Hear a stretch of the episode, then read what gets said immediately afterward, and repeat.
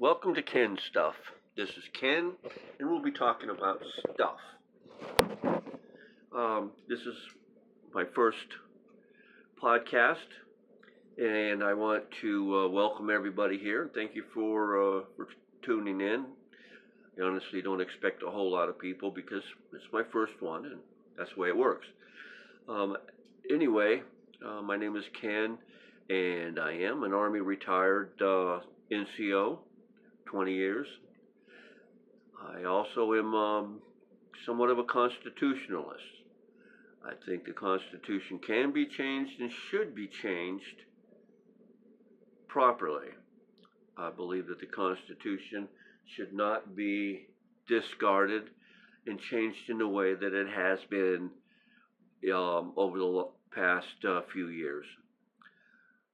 So, uh, what I'll do is I'll just jump right in and talk about some of the stuff that's on my mind, some really constitutional stuff and my beliefs in in these uh, issues that are going on. In particular, um, during the election. Now, I'm not going to go in and say it was stolen. I'm not going to go say that um, there was a lot of fraud, although some people believe that it was, and there is, I believe, a significant amount of evidence showing that there is uh, evidence of fraud. But that's not my issue. That's not something that I want to really get into very deep. And the reason for that is because people just get so crazy about it. What my approach is let's look at the Constitution, let's look at law, let's look at things that are actually uh, can be proven without having to go through all the courts and stuff other than just going in and saying, look, this is what happened, and this is um, who did it, and this is what we should do about it. Um, an example um, signature fraud. Uh, look, that's going to take a lot of investigation. It takes a whole lot to get into that. So to me, let's put that aside. We can investigate it. They can investigate it in time. But the election has been made. So what I'm thinking is let's get into the laws, some constitutionality, something that we can put our teeth into.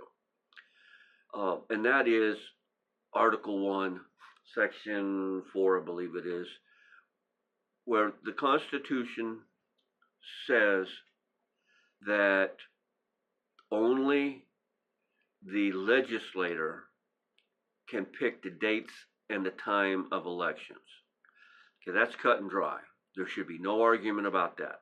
We already know by that very uh, article, lawmakers are the ones, the legit, the the legislators are the ones that handle that, not the judiciary, of state judiciary, or even the federal judiciary, not the governor, not the executive branch, the legislative branch of each state. Well, there were seven states that changed the date of the election. Now, in the in the Constitution, it says senator and representative elections. Okay. Well, the presidential election is on the same day, and that's been agreed on every state in the United States. So, by changing it for the president, they change it for the state. And in, like I said, seven states created or changed the date by say by because of the mail. Mail-in ballots, I'm not going to get into that. That's up to the states. That's the way it is. Do I think it uh, it gives us an, an a possibility of, of fraud? Yes, but like I said, fraud is not going to be my issue. However, changing the date is, and it's an issue for opinion, I can give you my opinion. I, you know, it just doesn't matter because it's the deal is is that it is against the law for the the judicial branch, the state the state uh, Supreme Court or the federal court to change that. It just can't be done. So my issue is not whether or not it was done. It was the, the idea that the state's judicial and executive branches are overstepping their legal boundaries. It oversteps our uh, Constitution because it is a responsibility of the federal government to ensure we are a Republican form of government in each state. That's required. And by making these choices by the executive and, le- or, and or legislative I'm sorry, uh, executive or judicial branches bypasses the entire purpose of a federal, uh, a Demo- uh, Republican form of government. The idea is to get away from a dictatorship.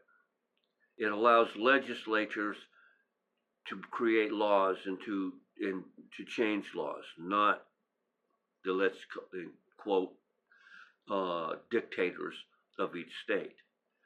And that's what concerns me. Because uh, there's so many violations in this country now of the in the in the uh, Constitution that we need to put a handle on it. We need to, when these violations, which may seem small, add up, we start looking at a form of government that is contrary to what is required by the Constitution, and that is a Republican form of government. It is our responsibility as citizens to make sure that our government runs this way. And then the question is, is what authority, what do we have in our citizenship? What is in our toolbox to ensure that this Constitution is followed. And that is the big one is elections. Well, that takes us back to the original issue.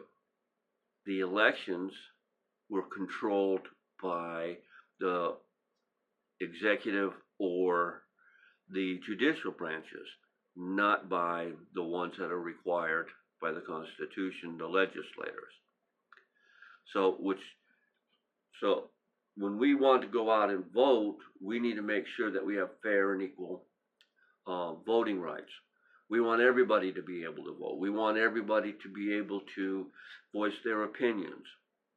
Changing the vote or changing the date of the vote may not change our ability to vote, but it changes our form of government. This time, it was loud and may or may not have changed the outcome.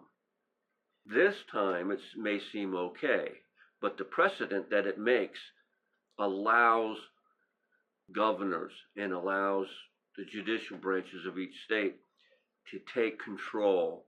The precedent allows them to make changes and to do things that can, in fact, change the outcome of an election what we can say is that voting by mail because it helped because of the coronavirus. Well, so be it. But a sixth grader can tell you snail mail. They'll tell you, they know if you put anything in the mailbox, it's going to take forever to get there. And everybody knows because it's been publicized, and if you have any kind of common sense whatsoever, you'll know that it's going to take more than a couple of hours or minutes for that matter to submit your uh, ballot and it arrive to a uh, an authorized polling place. You can't go to a mailbox or the post office and have it postmarked at seven o'clock on the day seven o'clock in the evening and expect it to be there before close of of the date of the election. It's just not going to happen. And you know that if you do it two days ahead of time, it's not going to happen. And in this year, or this last year, you know that it was not going to happen in even a week, two weeks. So common sense would tell you that, okay, well, we won't extend the election. We just let it happen, but let everybody know and remind everybody that it's going to take a long time for it to get there. So that kind of leaves the question of why did they change it in the first place? However, the, the question is, is what can we do besides elections to change things and to correct things and to make things correct, uh, right in, uh, in our election system, in our Constitution, in other violations in the Constitutions? What do we have besides elections?